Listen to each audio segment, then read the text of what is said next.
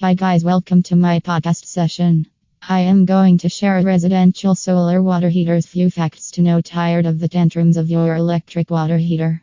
Looking for some better and efficient alternative for residential use? Then you may find residential solar water heaters as a good option.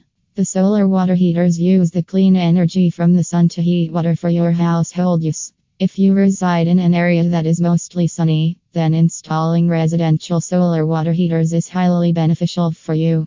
Let's take a look at some of the facts about residential solar water heaters below to understand more about these devices. Solar powered water heaters make use of energy collectors. All the solar powered water heaters come with energy collectors where the tap water gets heated up.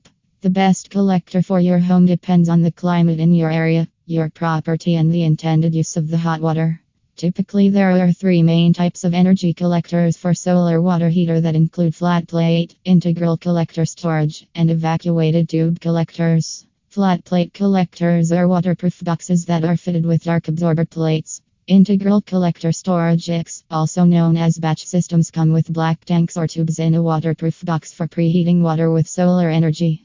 Evacuated tube solar collectors come with special glass tubes, metal tubes, and fins that absorb solar energy and reduce heat loss. All these three solar energy collectors depend on water storage. Solar energy systems are either active or passive, irrespective of the collector type.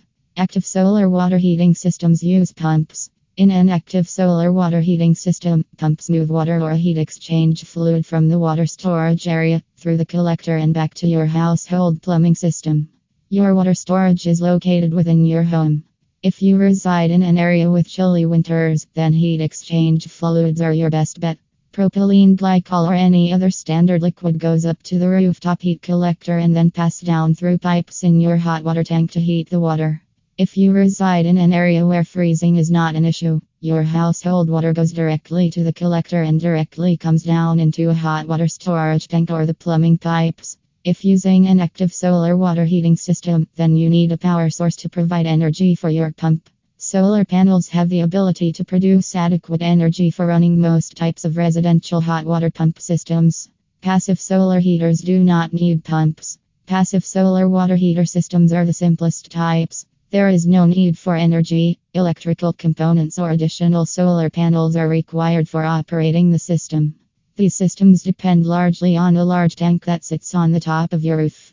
As the sun heats the water directly, the force of gravity sends the water down to your hot water storage. The active solar water heating system is more expensive than the passive solar water heating system. But the active systems are more reliable than passive systems.